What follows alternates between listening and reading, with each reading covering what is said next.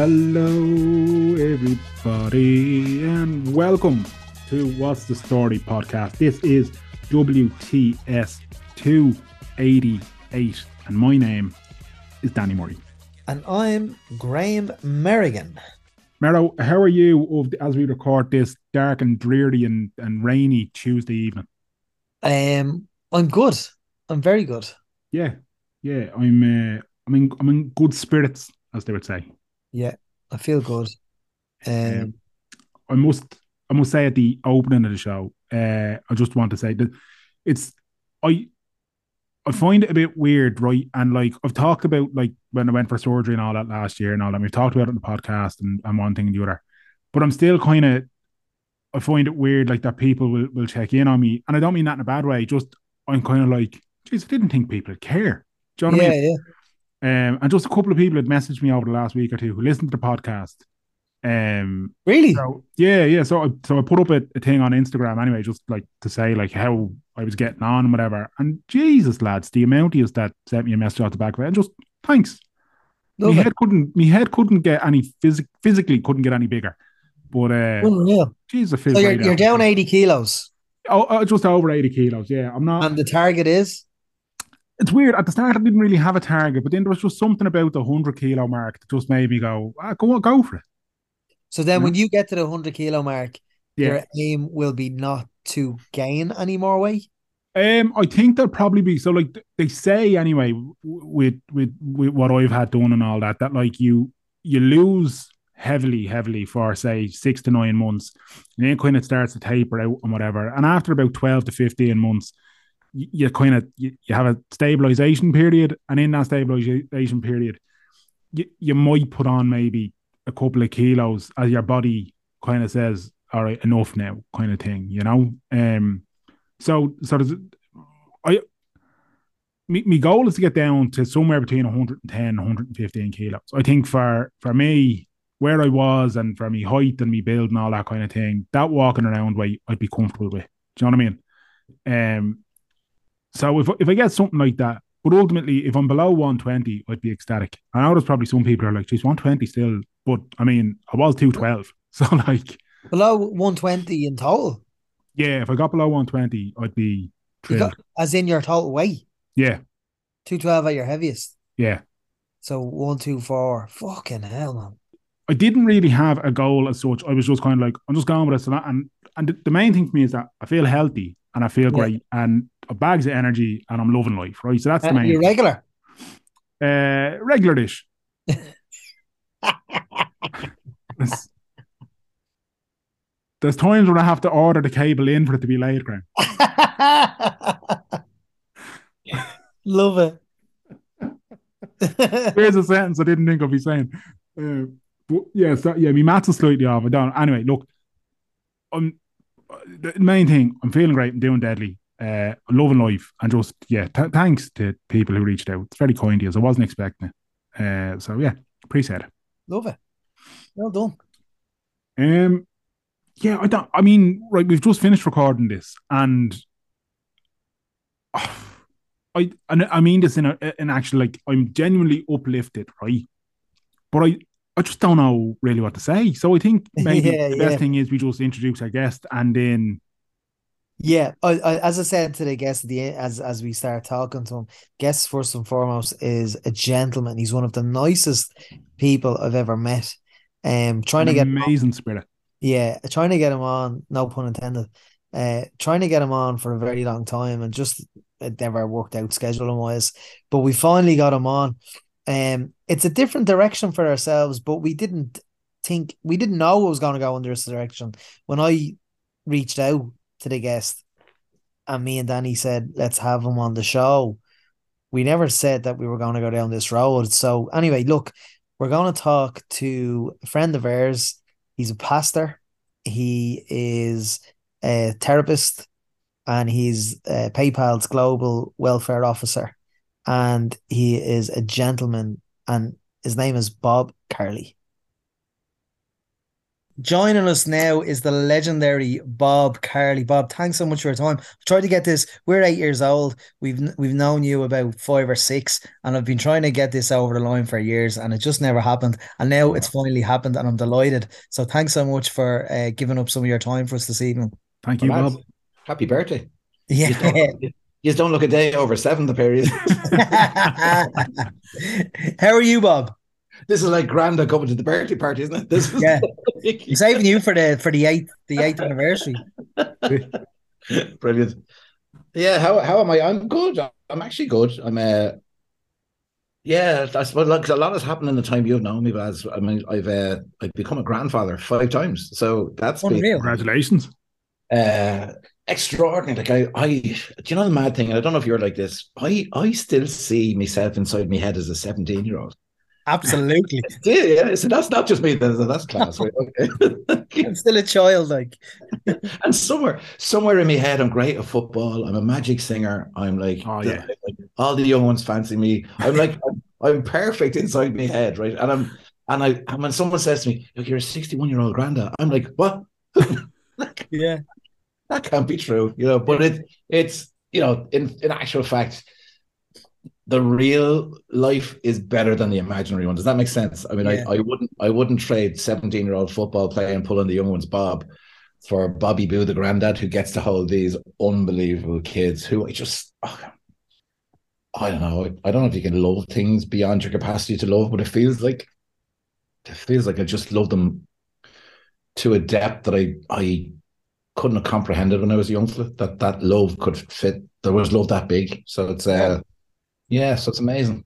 So like you're you're fairly you're very faith based. So with those experiences of your grandchildren, does does your faith play a part in that as well, or Uh, yeah, I look even when I had my own kids, there was uh, I actually don't think you can look at a new baby and not believe that there's something bigger than you.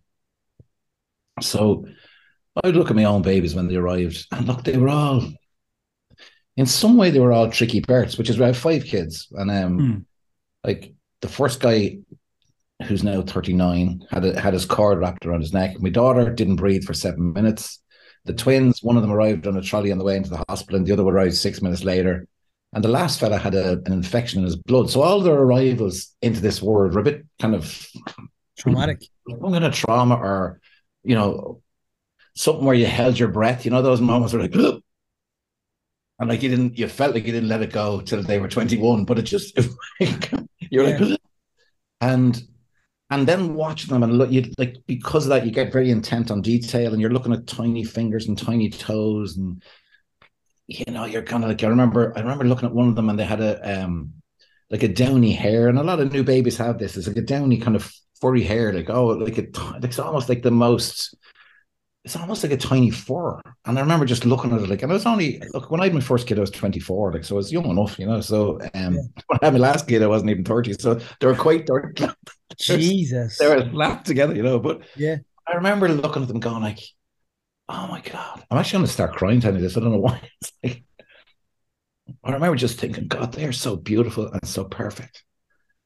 And it was a moment where you were just like, oh, can life get any better than this? And and I would have held that for those 30 years. And then I held one of my grandkids, and I'm like, yeah, life can get better than that. It's like, here's the next generation of you who like you can even when you look at them you can see you like you can see like we've just had a grandson like four granddaughters and a grandson and he came out and I don't you know obviously for people listening on the radio one, my ears kind of flop over a little bit at the top Right. this young fella's ears flop over a little bit at the ah. top and I'm like he's got his granddad's ears right just like Deadly. and and, just the excitement and that that generational I mean this is probably Graham, answer your question, this is probably where this is probably where the faith thing comes in because, like, my dad used to say this, and I love it. He said, "God has no grandchildren." Okay, and and what he meant by that is that Scripture seems to be clear that we've all got to find our own relationship with God. That He calls us His children, right? Mm. So the fact that my old man and old lady had a relationship with God, I couldn't go, hey, well, they know him, so I know him. My dad say, no, no, get to know him yourself because he hasn't got grandchildren. He only has children. So So that kind of there's only you know God and his kids. There's no God and his kids' kids. It's like he's like find me yourself. And and I think my journey in life has been finding that own that relationship for myself with him where I knew him intimately, like n- not as a religion, 100% as a relationship. And that's for me is the difference. It's like, you know, when I say to people like that Jesus is my friend, I I genuinely think of him as like a friend. Like, so I kind of go, like, and ask him about it, or I tell him about it, or you know, see what he thinks about it. So that it will be, it's that intimate. So it's not even a a pious, and I let him down sometimes. You know the way you let friends down, and you're like, you know, you're kind of going, "Oh, he didn't turn up to me party." Like I genuinely, I let him down a load. I can honestly say he's never let me down, which is he's a good friend, and and it's it's finding him in that space, and and the little things in life would have brought me to that, like the mad, the magic and the miracle of kids, the miracle of love and finding someone that loves you, the miracle of being fed and watered every day. Like you know, the three of us are chatting here. We're all clearly in comfortable and warm rooms. You know, we're well looked after. Someone loves us. That's a miracle. You know, that's that's not everyone's lot in life in the world. That's not everyone doesn't get that. You know, we did that. Um, It- it's mad because Bob, I I often anytime I've been in your company and the conversation goes to kind of faith based or whatever, Mhm. like I don't admittedly I don't have a faith. I don't have I don't follow religion and Yeah. it's like not I just don't. yeah, Um and when I'm in your company and even listening to you there for the last few minutes, Mm. Like I'm not turned off by it. I'm yeah, yeah. it's what yeah. I don't know what it is about you, and you know, I I think it's the way you talk about it and articulate it Mm. is it's a lovely story. Whereas sometimes I find find religion quite Yeah. preachy, Yes, yeah, you know. yeah. But I think you not to blow smoke up your arse, but it's like you deliver it in Holy smoke up my ears.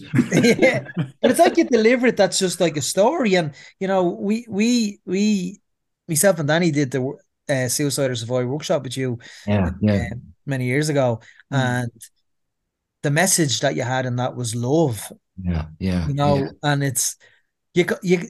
Me and Danny left that uplifted. We were yeah, like, "What the fuck?" Like that was, Yeah, yeah. Do you know. And- So and- where yeah. where where do you think, in terms of mental health and recovery and stuff, do you think? I'm sorry, not do you think? How do you separate when you are counseling people? How do you separate faith faith from it if they're not if they're not faith if Yeah. they're not faith based?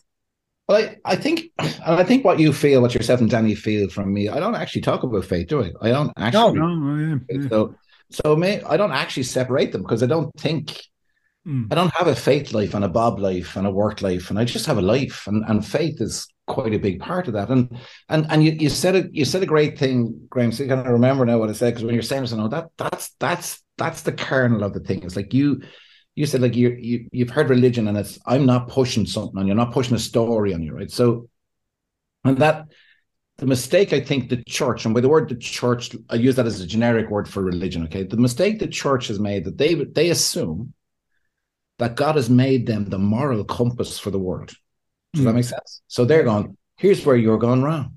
Here's my list of things you shouldn't be doing, right? So you did that and you did that and you did that. So you're not one of us, right? Whereas the gospel is actually called the good news story, right? Now, there is no good news in telling someone they're wrong, is there? That's that's not good news. Like if I come into you and say you're doing that wrong, you're not going to say, "Well, Bob was here with the good news. I'm getting it all wrong." That's not good news, right? Yeah. The good news is that God loved us so much, could see that we're getting it wrong, that He had to find a solution for that, so that we could talk to Him, and that solution's called Jesus. That's that's what the good news is. Is that Jesus said, I'll take the rap for all these people. So it'd be like the three of us committed a massive crime, right? The Razzers got us. We end up in court. The judge says, These three guys are guilty. And someone stands up and go, I'll go to jail instead of them.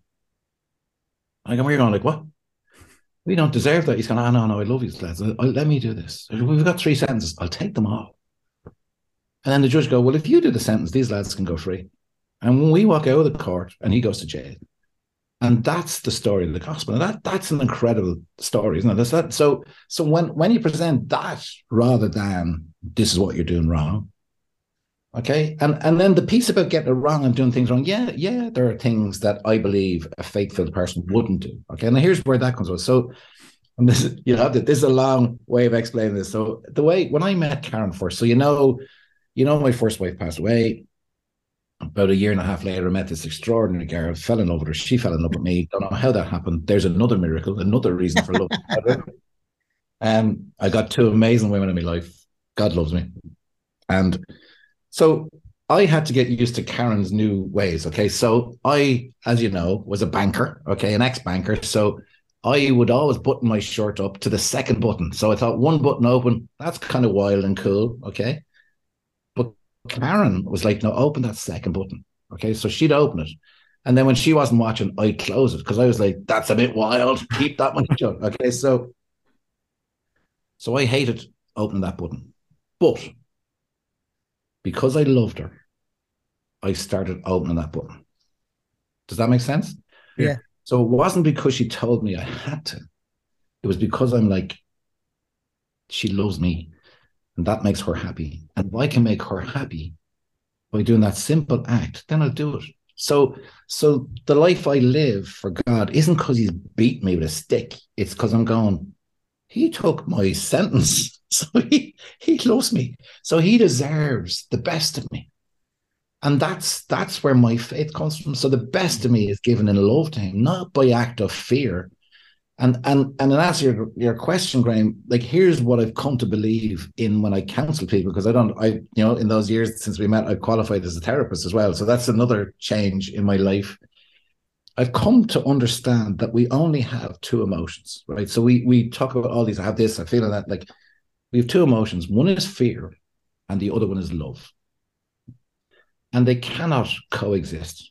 Okay, so so all I ever bring to people is whatever you're feeling now is a fear. So like if people fear the relationship is going to end, they're not going to have money, fear that people don't love them, fear that they won't be good enough, fear and like and I can see behind behind you, Graham, on your wall says love yourself today, right?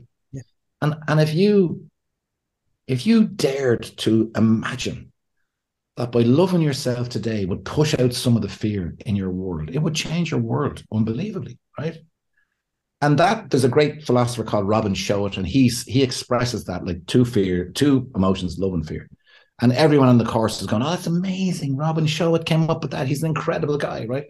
Let me tell you this. It says in the Bible that perfect love casts out all fear. And who is perfect love, right? And, and when you look in scripture, there's a chapter, 1 Corinthians 13, that outlines what love is. Now, this, this is so people read it at their weddings and they kind of go, Love is patient, love is kind, love is not self obsessed, love doesn't hold records, keeps no list of right and wrongs. And you're going, like, Did I actually ever love anyone in my life? Did I ever? Did I ever?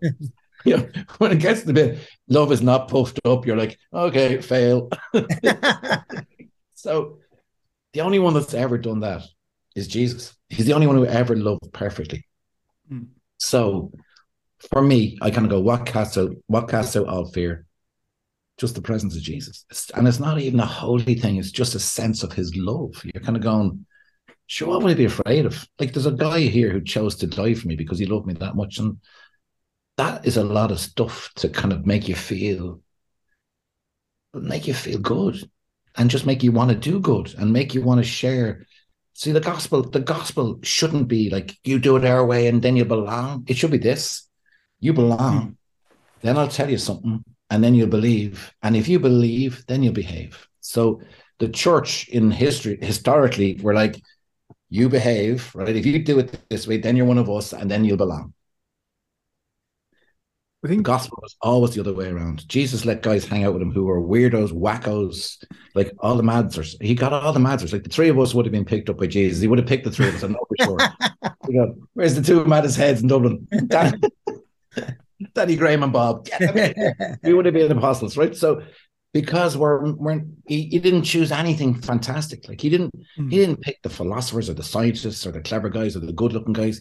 He picked fishermen like, like blokes who hadn't a score in life.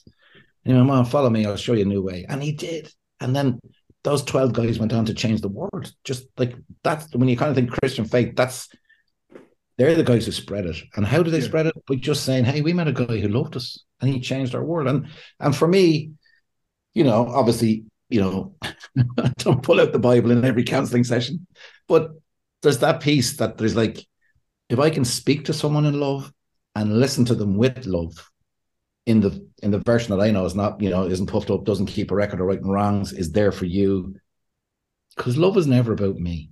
It's always mm. about the other person. And if and if we all loved that way, I think it'd be a much safer, happier, freer world. I just think it'd be a great place to live, wouldn't it? There's Absolutely. I hope I hope you don't mind me saying this, Bob. There's there's a real sincerity in how you speak about this, and it's I'd, I'd, I'd, be the same as Graham. I wouldn't be a religious person. I, I, don't even think I'd class myself as a spiritual person or whatever. I, I'm, I'm not smart enough to understand what goes beyond me, but I'm smart mm. enough to accept there more than likely is something. You know, mm. I, you look out into the universe and think this is it. Mm, yeah. I'm not sure, but I'm fascinated by how you're and people who are listening to this are probably thinking the lads have lost their mind. This is not this is not the way these episodes normally go, and that's, that's part of the beauty of this as well because it is a different conversation. It's a completely different pitch, completely different pace. But we we're not scripted. We don't have notes. We just go with the flow. Brilliant. But as you're saying all this, I'm me, somewhere in my brain. It's going. See that that sounds like something that you could kind of go, yeah, all right, okay, I see where you're coming from. I, I, yeah, okay, I can see why people get on board with that. Mm. And then as it was sorry, Philippians one thirteen. Sorry, I, I don't know. Corinthians, uh, one Corinthians thirteen, yeah. So the, the, love doesn't keep a record, all that kind of yeah. stuff. As you're saying that, instantly in my head, I'm going. There's an awful lot of people who claim to be Christian in the world, and I'm jumping across the Atlantic to America and certain elements of Christianity yeah. that you see who definitely keep score and definitely do that thing that you're saying where it's if you don't do it this way, it's yeah. not the Christian the, way. You're one of the devil's children. And it's as that sincerity that I'm getting, that I'm picking up on. As Danny, Danny in defense of our American cousins, we have people like that in Ireland as well. Just for well, the listen, yeah, yeah. uh, they they, yeah, they come in all shapes and sizes. They come everywhere. Yeah, yeah. but it's uh, I'm I'm just I'm fascinated by that kind of the, the contrast between you being very laid back, comfortable, and sincere about how you're saying, like, look, this is mm-hmm. how I see it, and you know, this is how I use it to tell people you're lovely, you're mm. lovable, you're mm. loved. Yeah, yeah, yeah. And yeah. You, you you you jump to the other people, and it's kind of like that's there's a big difference yeah. there, like. And I, and you know, it's sad, and and this this is probably you know, and if you can get sad on God's behalf, this is where I do go because I, I see those people that you're talking about as well. Hmm. I see people who use religion and faith and fear to inveigle money out of people to get yeah, poor people yeah. to give me young. Yeah, you give me your five dollars, you'll have ten dollars by the end of the week. But for sure, I'll have a jet by the end of the month. Is what they don't tell you, right? Like so, so yeah. I I see that and that and that, and and I go back to so the faith that I subscribe to. We call ourselves Christians, okay, mm. and and the clue is in the first half of the name is Christ, right? The IAN means I follow him and what he does. That's so whatever an IAN, if it's after anything, that's I follow that and do what that that does. Okay. So so in, in my interactions with people, you kind of go, is that Christ like? Okay. So you, you go, and we we've got four gospels which show us how he lived his life. So mm. like like he, he even has a verse where he's talking about asking people to come to his knowledge. And it says this. Now listen to this. It says, Behold, I stand at the door and knock. If any man opens the door and lets me in, I will come in and sup with him. Right? So, so all you see in that is a gentle gentleman, right? I'm, I'm standing at your door. I'm knocking. If you open the door and ask me in, I'll come in, right? Most faith versions are like, hello, we're outside your door, we're going to kick it in and we're going to storm your house for Jesus, right? And, and they're going like, and Jesus going like, I never did it that way. Right. Yeah. There's another story uh, where he's sitting at a well, gagging for a little drink of water. Some woman comes along to get water, and he says, "Give us a drink." And then this conversation starts with her, and she goes, "What are you doing talking to me? Like I'm from Samaria. You shouldn't even talk to me. You're from Israel." And he's going, "No, well, look, just I just want if you if you knew who you were talking to, you'd, you'd ask me for water. I'll give you I'll give you to drink, and you'll never thirst again." And what he was saying is, I could give you something, so every longing you've ever had in your life will be fulfilled anything you've ever desired will be quenched. Mm. if you knew who I was. And she goes, she says something lippy. And then she he goes, Well, you know, you say well that you don't have a husband, but you've had five husbands. And she's like, He knows everything about me, right? So he knew this woman was hopping from relationship to relationship, and you know, probably what we'd call now she was a bed hopper, right, or a slapper. Like you, honestly, like if you can think what the church would call that woman, right? Did he say that? No. He said, "Give us a drink." Yeah. Well, he would have given you a drink if you. So there was no. He didn't hop in and judge people. He was like he met you where you are, right? Yeah. So he's he. And look, I I always say to people like when I share my faith, I'm not trying to make someone believe what I believe. Like I'm, I, most days I'm trying to make myself believe what I believe. So I, I wouldn't ever say, hey, you know, come over here. I wouldn't be that arrogant to say, come over here, I'm right. But all I can tell people is, hey, it works for me. You know, it it sustained me through the death of a wife. Like you're kind of going, like, how do you get through that? Because I knew, like, I knew A, Jesus was holding me, and I knew B, all the people who believed that Jesus was holding me were also holding me. So you had this, you know, and you know, people can't see it on, but I, I was telling you earlier about this fireplace in my dad's house where it's made up of all these individual stones holding each other up. And and that cement that holds each brick in place was the love of God, my dad used to say, because he it was his, you know, his visual sermon that he say, listen, we've all got a part to play. And I think that's, you know, when we when we were kids, we used to sing a song, and this is like Sunday school. So I was like, don't know why this is coming into my head, but it just said this: uh, Jesus bids us shine like a pure, clear light. What this is? My master's.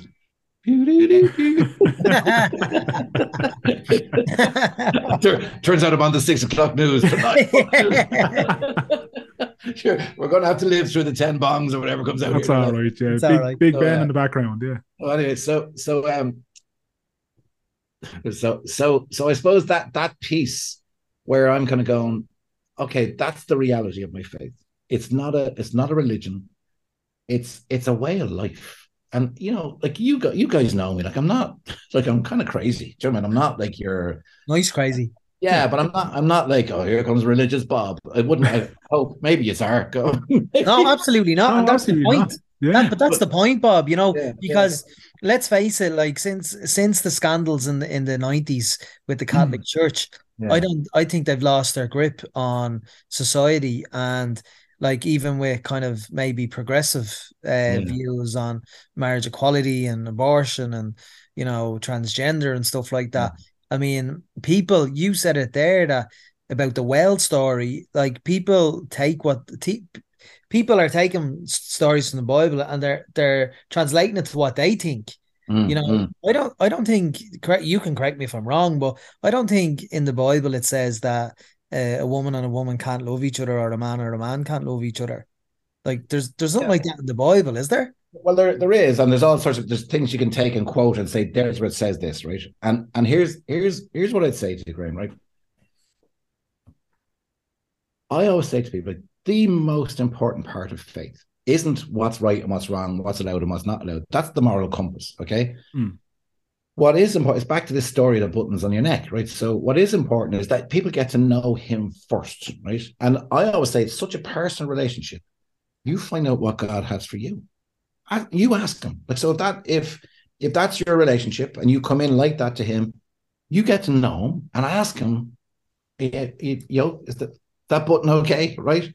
And I honestly, he will clearly tell you because it's not it's not like I'm I'm a pastor of a church, so I don't tell people how to live their lives. I say, hey, says this in scripture. I want you to go home, pray about it, read it, study it yourself, ask God to talk to you. And he does. It's not like, and it's not like, okay, Graham, today we're going to little. It's not that kind of, it's like because he goes to Aldi. it's it's not like that at all. It's like come and get to know me and let's walk together like let, let me so so it'd be kind of so the question you've asked me and i'm not i'm not i'm not diving into the question i'm just saying that's put that would be like if i met you in the street right and say you were in muddy wellingtons the, you know you'd you'd you'd muck all over you you'd driven the wheelchair through paint right and i was like I can't bring him to my house now. He'll drive that all over the place. He get paint everywhere. He'll get shitty boots everywhere. The place is going to be destroyed. I won't ask him. Or I could say, do you want to go back to my gaff? And when we get there, you might go, "Oh, Rob, I want to take off these boots," or "Look, just be careful." You know, so you you you find when you get to the place what's acceptable and what's not. Does that make sense? So it's like you Yeah. kind of when you see who I am and where I am. Now, if you look in and there's paint all over the floor and muck, you go, "Hey, it's okay. I can do it. I can come in." Right? But if you kind of go, "Hey, your man's got like white carpet in there," I, I better I better take the boots off. And Yeah. I, I think that I always say to people, like, get to know him first, find your way with him, understand the amount of love he has for you, and then let him, you know, like quite often you find people major against the things that they don't do. Does that make sense? So they'd Yeah, be yeah. very strong on, oh, there would be none of that in our church. And then you go, what about backbiting? Oh, okay. or what about real? What about thieving? Or what about bitching? Or what about like there's a lot of stuff in the Bible that people kind of forget to say, you know. Yeah. Like it's like it's like it says if don't don't go into church if you have hatred in your heart against anyone. And yet there are people sitting in churches who hate people in the gay community. And you're like, yeah, that's hatred. It's not, it's not. And oh, we don't hate the sinner, we hate the sin. And you're like, really? Was- Yeah. Yeah. If you walked in, what would you feel like? Would you would you be different? You know, like you have people in churches who are racist, and you're kind of going like, man, you don't tell me about the relationships I'm in with someone out here. You're you're a racist. Yeah. So, like, the problem I think really with faith, and I think this, you know, Graham and Danny, I think the two of you, like, you're in a generation that's like sick of it. Mm. Sick of all that sanctimonious, hollow, untrue. Doesn't really like your generation can really like you're you're. I don't. I wouldn't use the word woke because I think that's kind of you're you're awake. Like Yeah. your bullshit detectors are very very. They're very sensitive. Like you're like, that doesn't make sense. You can't say that. Like I mean, you know, I remember, remember talking to Joe Duffy, um, and he was talking about he introduced Bishop Eamon Casey and Father Liam Clear or Father Joe Cleary, is it? That, Michael that- Cleary. Michael Cleary. So he, he interviewed Bishop Casey and Michael Cleary at the youth mass in Galway when the Pope came to Ireland in 79. And Joe says, and I was the only one on stage with no children. I was like,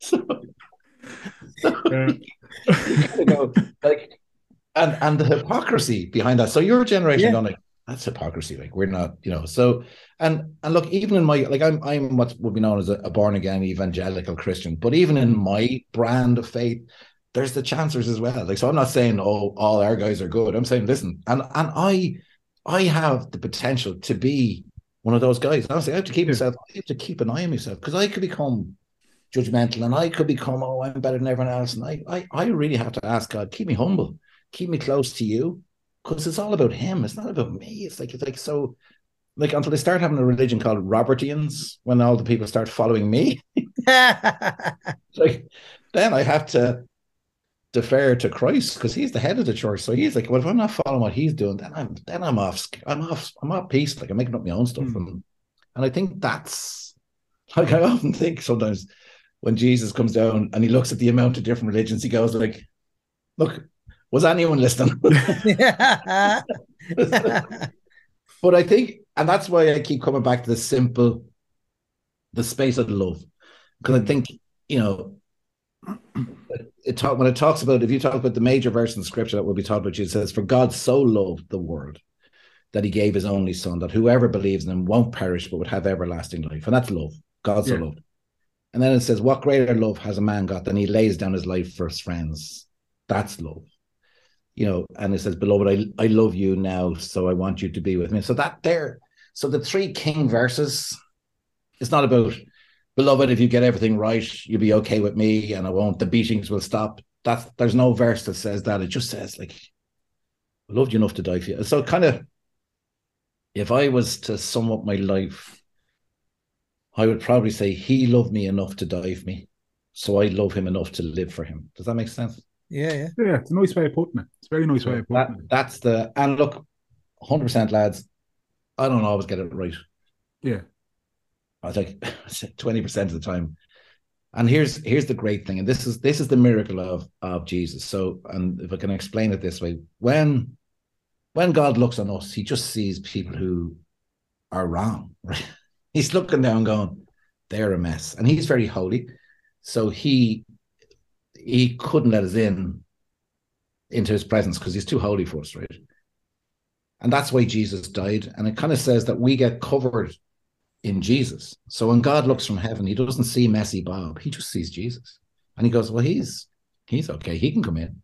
So I kind of go in under the covering of Jesus, if that makes sense. So it'd be like be like, you know, you know, when we were kids and your dad lifted you over the turnstile getting into the match. Yeah. He paid he paid the ticket, but you got in Yeah. under the cover of his ticket kind of thing, right? So that so that's kind of how we get into God's presence is under the cover of Jesus. He's paid the price. So he's like, yeah. And God goes, you want with Jesus, and that's how you get in. And that, so it's it's nothing that you can do. There's no. I always say to this, and look, remember this always. There's nothing you can do that will make God love you less, and there's nothing you can do that will make God love you more. Yeah. Well, Live your life in that space.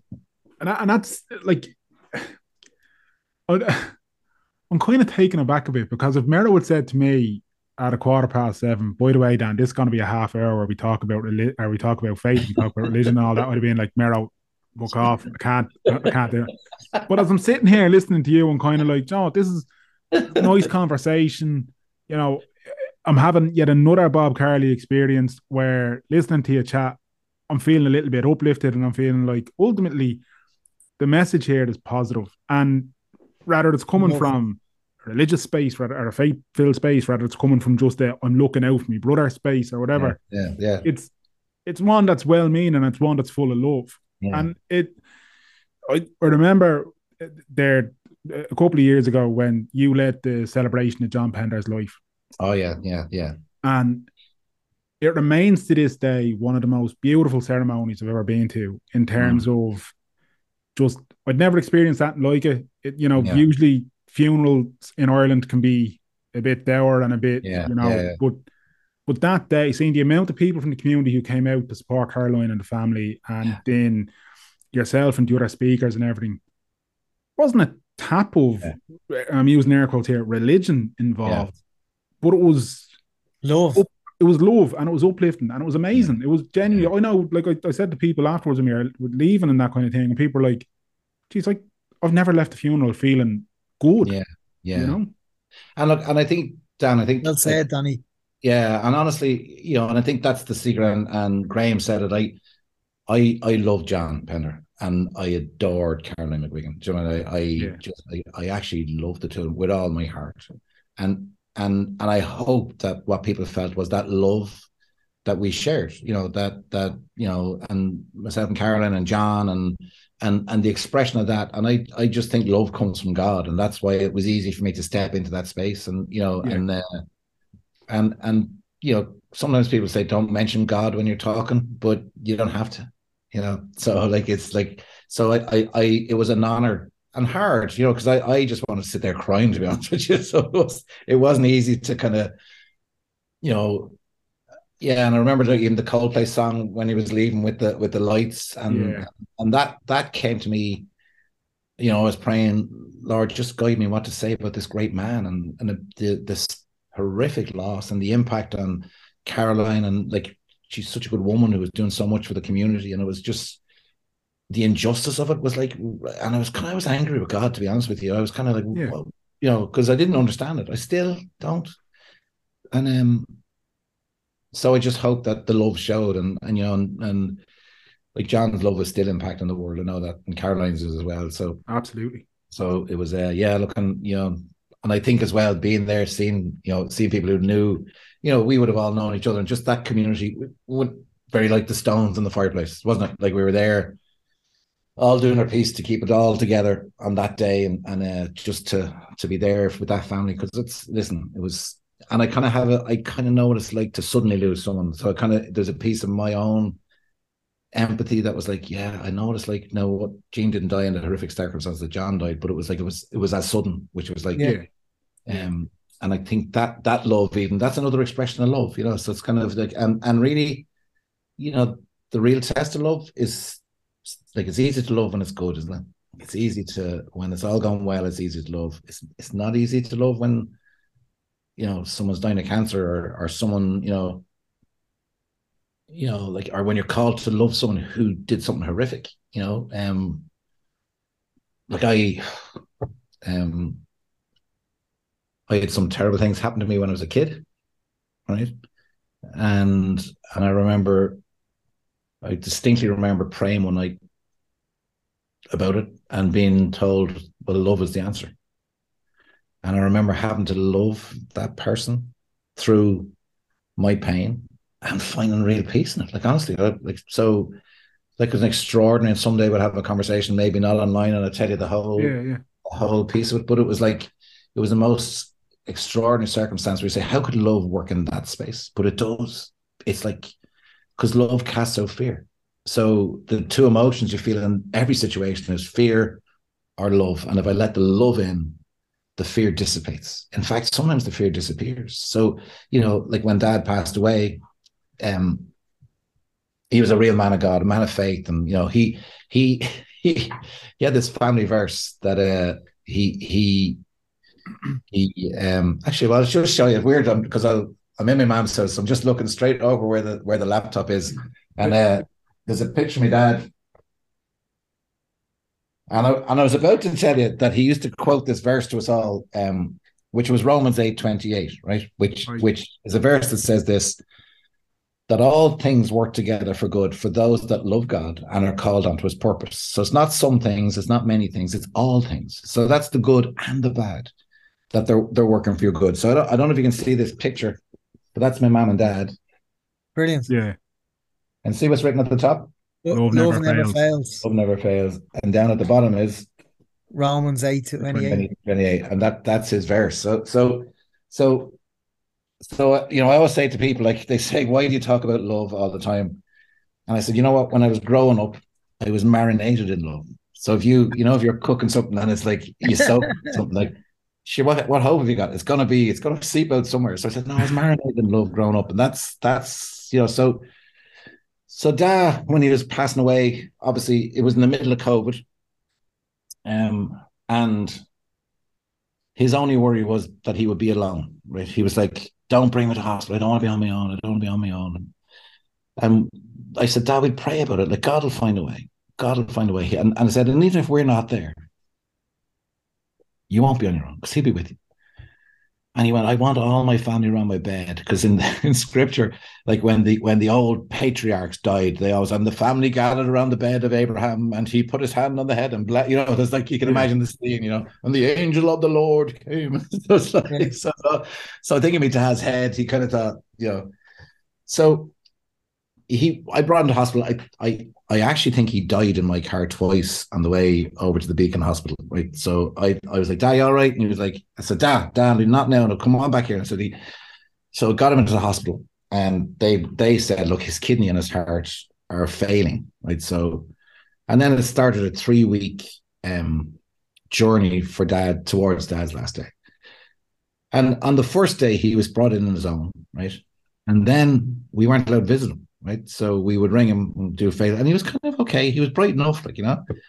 And then um, I said to the hospital one day, "Do you think a visit from Mam would cheer him up?" And the doctor said, "I think that would be good, right?" So I brought Mam up, and she was masked up and disinfected. And then she got in, she saw him for an hour. Then she came out, and then then I said to the doctor, "And look, my brother's over from England tomorrow." he's he's and he may not be back to see dad. Certainly bring him up, let him. So Jim was brought over, and he was disinfected, Roddy, and he got to see dad, and then then um, we went up and they, they start getting to know us. And then the nurse said to me, Well, you can come in with Jim. So I got in to see him, right? Oh, I needed stuff signed. I needed his pension signed. So they said, Well, you come up and get him to sign it. I was so I got in. And then um, so what the long story is that as the week went on, we got to know the hospital team so well. They got to love us. They got to love dad and the way he spoke about God there was a, a nurse working in the ward who believed what we believe was 100% committed to her faith. She would pray with dad every night. He told mom he had an angel. We were telling my ah, dad's had to get himself a nurse in the beacon. and then and then he started to deteriorate.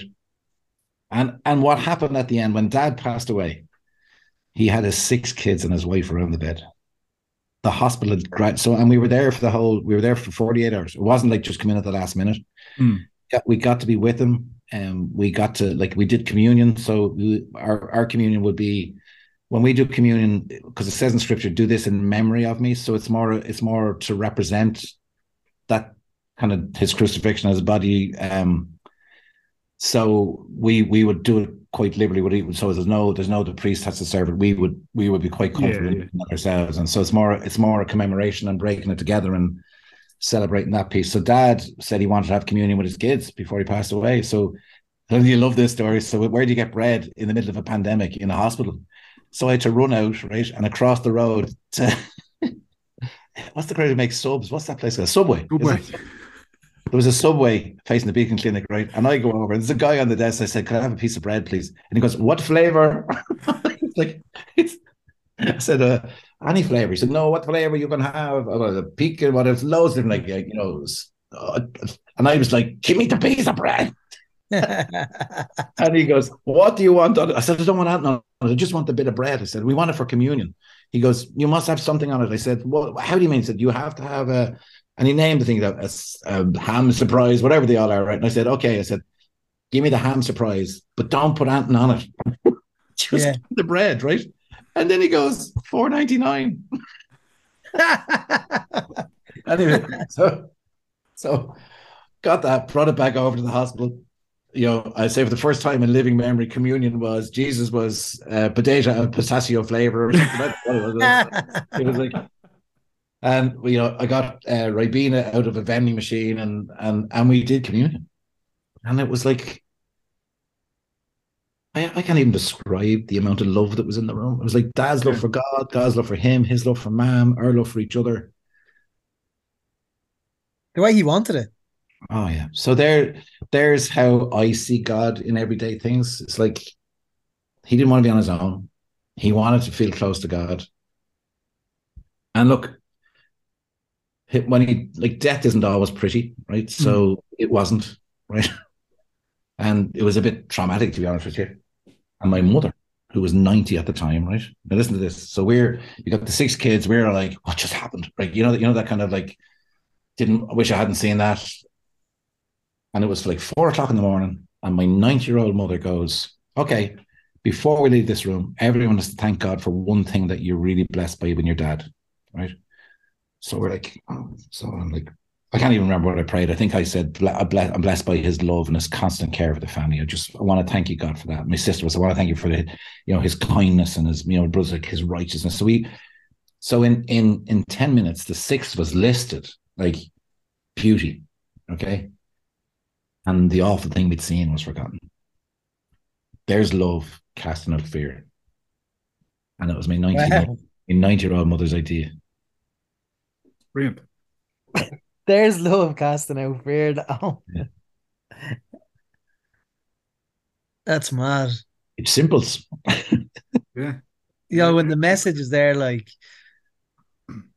like anytime I've done the workshop with you or I've been to your talks, or there's always there's always a natural kind of punchline to the end that Yeah. it's not scripted, so to speak. Yeah. And like, I'd love to think that I wrote them, but I don't. They just, they genuinely, that's, but you just you've just done it again. Like they fall. Yeah. you've just like every experience I have with you is uplifting. I'm not even religious. Um, I don't I don't think I will ever be religious, and I don't think you're even offended by No. such language like that. But every time I'm in your I company, hope, the neither, first I hope neither of us will ever be religious. yeah, yeah, yeah. Fair enough. The, the the I remember the first two times I was in your company, and it was only the third time where you said you you said about your faith, Mm. and I remember thinking, Jesus, I didn't think that. Like, and I wasn't like I wasn't looking down you or anything. It was yeah, just yeah, yeah, I didn't think that. That's mad. Yeah. But like there again, another uplifting experience and that the message there. The fear was in the room. Your father was passing away. Your mother instructed to to reflect uh, on on your father and give Mm. thanks. And the fear is gone, and you're leaving with love. Yeah. How fucking powerful is that? Like, Yeah. And, and and Graham, honestly, I never thought of that until we talked tonight. I've never, I've never reflected that that was what happened. I knew it was amazing, but I was like, what was that? But that's clearly what it was. It was the love cast out the fear. It was like, yeah, you can't have both. So you have to Yeah, get rid of you one. can't you, you can't you know so so like, like like put it into put that thought into relationships so say say you're in a relationship like women are oh like oh, oh my, he might leave me he might leave me what's that Fear. that's fear right but if if you go he loves me he loves me and he's going I love you I love you there's no room for that fear right like people are thinking oh my kids my kids are like they're all going to end up on gear and drug addicts like you kind of go what can I do well I lock them you kind of just love them like and sometimes loving's not easy Mm, sometimes your kids are shits, like you know, like they'll do things that break your heart. You, but you gotta love them. You can't stop loving them mm, mm. because like anger will never bring them back, ever. Yeah. Meanness will never bring back. Like, like separation will never. What the only thing that attracts people is love. Like, you can't be attracted to anger. Like, it's like it's impossible. So mm. so it's a force that's like it's so God centered. I think we don't understand it. It is it is like and it's funny now, and I'll challenge this like in the next couple of days, look, that after the conversation we've had, watch how many songs you hear that have the word love in it when you you're going Bob, it happened the last time I was in your company. Absolutely, honest to. God. Happened Yeah. the last time, and I was in Dunnes Stores and Carl's Guard, and I was like, there's another song. There you go. there you go. It's and like you just kind of think about it. But not only that, like you think it, it, it kind of coincidence, fate, whatever, it happens anyway. Yeah. And it changes your mood, like. Yeah. You know, Well, you're kind of when you say when you say coincidences, I tell you what my dad said, Romans eight twenty eight, all things work together for good for those who love the Lord. It's like so you're like, yeah. you know, so so so you know, you know, I think you both know I got a new job. You know that, don't you? You know I got a job. Yeah. So, so so I'm the, the global wellness advocate for PayPal, right? And what does that entail, Bob? So I if I was asked to describe it in one word, and I say this, I have the privilege of speaking into people's heads and hearts in PayPal. Okay, so so PayPal are very cognizant of the fact that you bring your whole self to work. That includes everything, including your mental health, right? Yeah. And there's there's forty thousand of us, and in the forty thousand, by the law of averages, right? well, it's probably higher now. You could kind of say more than half of us are struggling with something, right? Yeah. And if you're not, you will be. So it's I always say, look, it's this is a great market because it never, you know, the mental health space, like it's very hard to get everyone like in the daisies on the same day, right? So half will be in the daisies, the rest will be in the shit to put on the daisies to make the daisies grow because that's what it is, really. That's life, you know. So, and you know, and I always say, for me in my faith walk, when I'm in the daisies, I forget about God. Right, that's the truth. That's like so when it's going well, I'm like, yeah, I can do this on my own. Not a bother. Wow, don't need him. I can rock this without him, right? When the wind is against me, I'm like, Jesus, are you there? Are you there? You need a bit of a dig out here. So, so, so I always kind of go. I've grown more in my faith in tough times than I do in good times, which I'm sure drives God mad because he's going to go. I wish I could just let you kind of be in the good space. You know, I don't have to tap you on the shoulder and say, hey, you know. But like even in sport, like like Shamrock Rovers, you know, they always say the match doesn't take place on match day, it takes place in the training, doesn't it? That's that's when that's when the skills are honed and the you know the good stuff happens is in the training ground. So even if they, you know, sometimes you they got to go and this is straight off the training ground, you know, you're kind of going, oh, hmm, we prepared for this. so, Yeah. so our faith is kind of like that. Like life is like the training ground. He's getting us ready, and and if we listen to the trainer, listen to what he's doing, in that way, and he's only ever going to shout out one command. It's like love more. And and here's the thing: love unconditionally, and that's the hardest part, because most love is given at a price, isn't it? Most people, I love you if. We got to try loving people without an if. I just love Yeah. you. I just love Yeah. you. Yeah. Oh, doesn't matter if you don't love me back. Doesn't matter if we're not getting on. Doesn't matter. Like he, like to the extreme. Like we got to love people like Putin. That's going to be a tough sell, Bob. I won't lie. It's going to be a tough sell. Tough sell, but but here's the thing: what's ever what's ever going to change him? Do you know what I mean? No, I'm not saying it's easy to love him. Yeah. I'm just saying if if he could see, actually, if I loved people rather than let me, because Russia lives on fear, doesn't it? That's how it's that's Mm. how it's covered. It's through fear, right? Imagine if I governed through love and was like, wow, that would be that would Yeah. be immense. There's there's a lot of what you're saying, and I can't remember if if I first heard this from yourself or uh, Keith Kelly, who is uh, another friend of the show and a, and a brilliant, brilliant human. Um, but it's the story of uh, I think was it two monks who are part of a monastery where they don't speak, Mm. and um, the the I'm not going to do the story justice here, but they're they're out in a storm one day and they see a woman who needs help. And one monk goes over and he talks to her and he helps her, all Yeah. that kind of thing. They carry on down the road, and then another monk, the, the second monk says to him, "I I can't believe you did that. By the way, I'm I'm li- like you've broken every vow we have, and all. Yeah. and, Yeah. Yeah. you know, the other one goes, "You're that was 20 minutes ago. You're still carrying Still that carrying- woman. You're You still know, why- carrying her. Yeah. Yeah. why let her yeah, go? yeah. You know, and there's a lot of what you're saying that I think is embedded in that message as well. That piece around love unconditionally. You know, Yeah. and it's something that the older I get, the more I try to kind of, and even like conversation with your wife or whatever, you know, and she'd be annoyed about something or I'd be annoyed about something, but ultimately I always kind of come to the same thing of there's there's nothing in carrying that into tomorrow, like. You know, Yeah, just because today was a shit day doesn't mean I have Yeah, to carry it into tomorrow and make tomorrow a shit day too. If somebody did something, somebody did something. Just Yeah. don't mo- move along. It's not worth it. It's not worth carrying that. Yeah. in, You know. I always get, I always get Bob. Uh, I always get the message, or I always get, not always, but sometimes, free, more frequent than not, I would get thrown at me. How am I so positive? Yeah. Yeah. are you yeah, so yeah, positive? Like because they think I'm suffering. They think I'm Yeah. Yeah. because I'm sitting in a chair that I'm, I'm And somehow. what, what, what drives your positivity? I don't know. I, I I resonated with what Danny said there, and that what's the point in bringing something into the next day? Like Yeah. it, it, it invoked me to say that comment about people always they're they're not giving out, but sometimes it can be patronizing, and saying, "Oh, how come Yeah.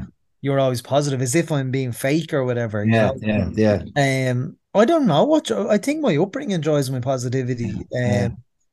you know, uh, very similar to the What- point what- Bob made earlier. What would you say was poured into you, Graham, when you were growing up? what was poured into me. Yeah. Love. you can't lose, man. like you're marinated in love as well. Yeah, yeah, yeah. We're Yeah. on the same. We're on the same meat counter. we are. We are. Barbecue and tidbits. Oh, stop. Listen, Bob, thanks so much for your time. That was absolutely intriguing. I didn't know where it was going to go, and that's how me and Danny like it. Um, and me and Danny will reflect after and probably say, fuck me, that was deadly. yeah. Yeah. Um, Yeah, it was so- all all of any time I meet you, it's enlightening, it's educating, it's it's powerful, it's you're just a really fucking great guy. Yeah, you're, you're a force of good in the world. I world. hope to have that on my headstone. Yeah. I'll write it for you, Bob. You're, uh, And let's hope the two dates at the top are miles apart. Exactly. absolutely, yeah, and a, a long way away, yeah. Um, but yeah, you're, you're let, let me tell you this: your your your your commitment to the podcast is incredible. Like you've done it, as you say, eight years is a long time to be doing the doing it and finding interesting stuff and stuff to dig out and stuff to get up and stuff to get on. And so well done and congratulations. And uh, we should talk more often and Absolutely. about, about, uh, absolutely, yeah. I've, about, about life and, and listen. Even off the podcast, we should meet someday for a cup of coffee and a laugh. Definitely. Absolutely, yeah, absolutely. I've uh, I've thoroughly enjoyed this, and, and I'd, I'd love to catch up again, soon, or Bob. Uh, you you're a force of good in the world, and um, not not to make light of something, but geez, I don't know. You, you nearly tempted me there when you mentioned some sort of any fate that provides Subway as the bread of life. I might get on board with. With no with no feelings. No, Amazing, Thanks Bob. so No, much. generally, thanks so much for your time and uh, and for The that. church chat. of the, the church of the Latter Day Sandwich. That'll be us. Love it. Amazing, Bob. It's been it's been uplifting and it's been an Oh. experience. Thanks so much for your time, man. God bless you. Let's stay well. I mean, what a conversation! What a man! Like Yeah. it's, I, I and I said this while recording.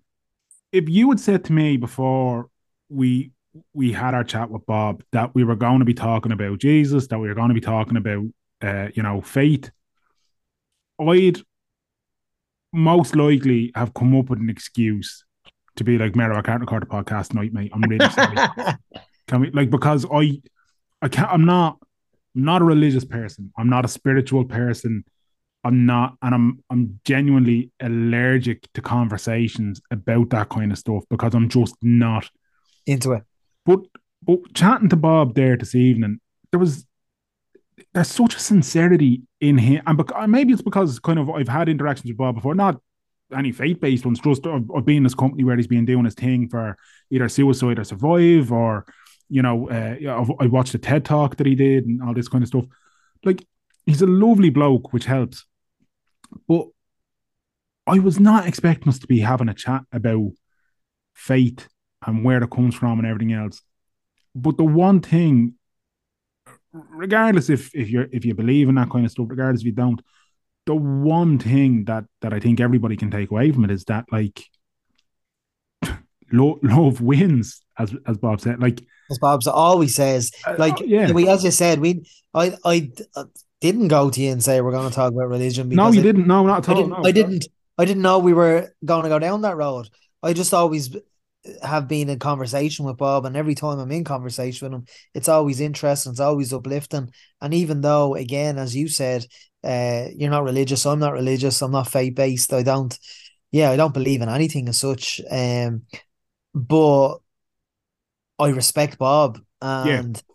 I respect his message, and the only way I can describe it is that he always uplifts me. Yeah. yeah. That doesn't mean He's, I'm going to join the church.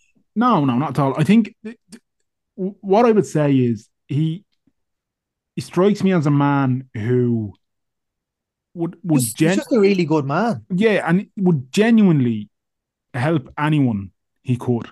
Yeah, you know, he just he's he's an empathetic empathetic soul and uh, of of great time for man.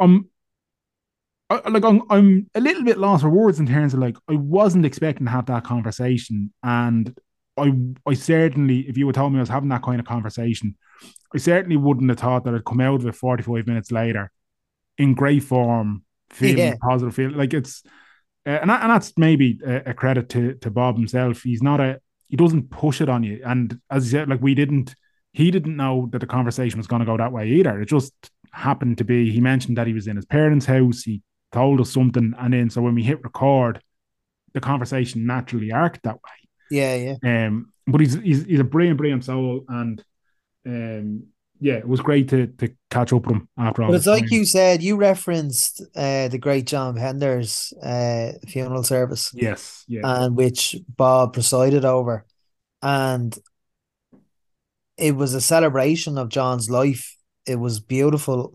It was again, it was one of the most uplifting experiences I've ever had. And I remember turning to my mother and saying, God forbid I go early, but if I do, get Bob Marley or Bob Carley. Bob Marley. Get Bob Marley. Buffalo Soldier.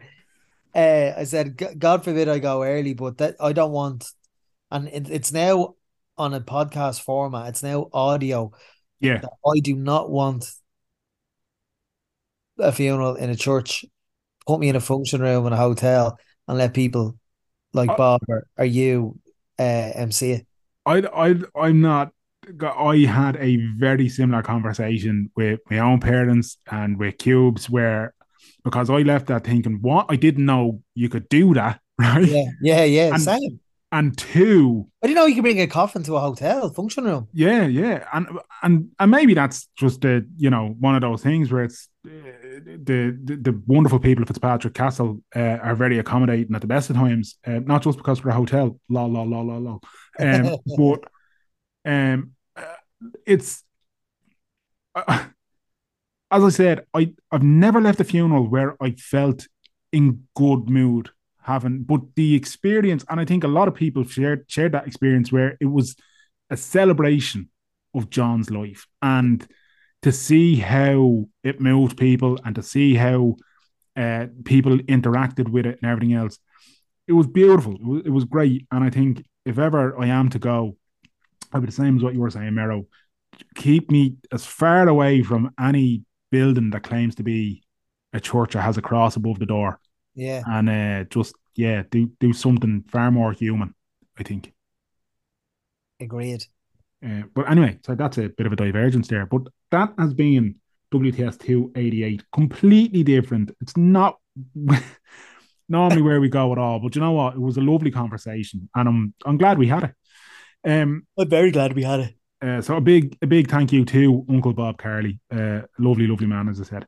Mero, if people want to listen to previous episodes of us uh, and all that kind of crack, where and how can they do so? They go to WTSpod.com or they can search WTS Pod on any podcast provider. Podbean, Spotify, Podcast Republic, Apple Podcast, anywhere and everywhere you can get a podcast. Um, you can also get us on Twitter at WTS Pod, or you can get Danny on Twitter at Danjo Murray, and you can get me on Twitter at Merrigamania. And until next time, clear eyes, full hearts, can't lose. Too sweet.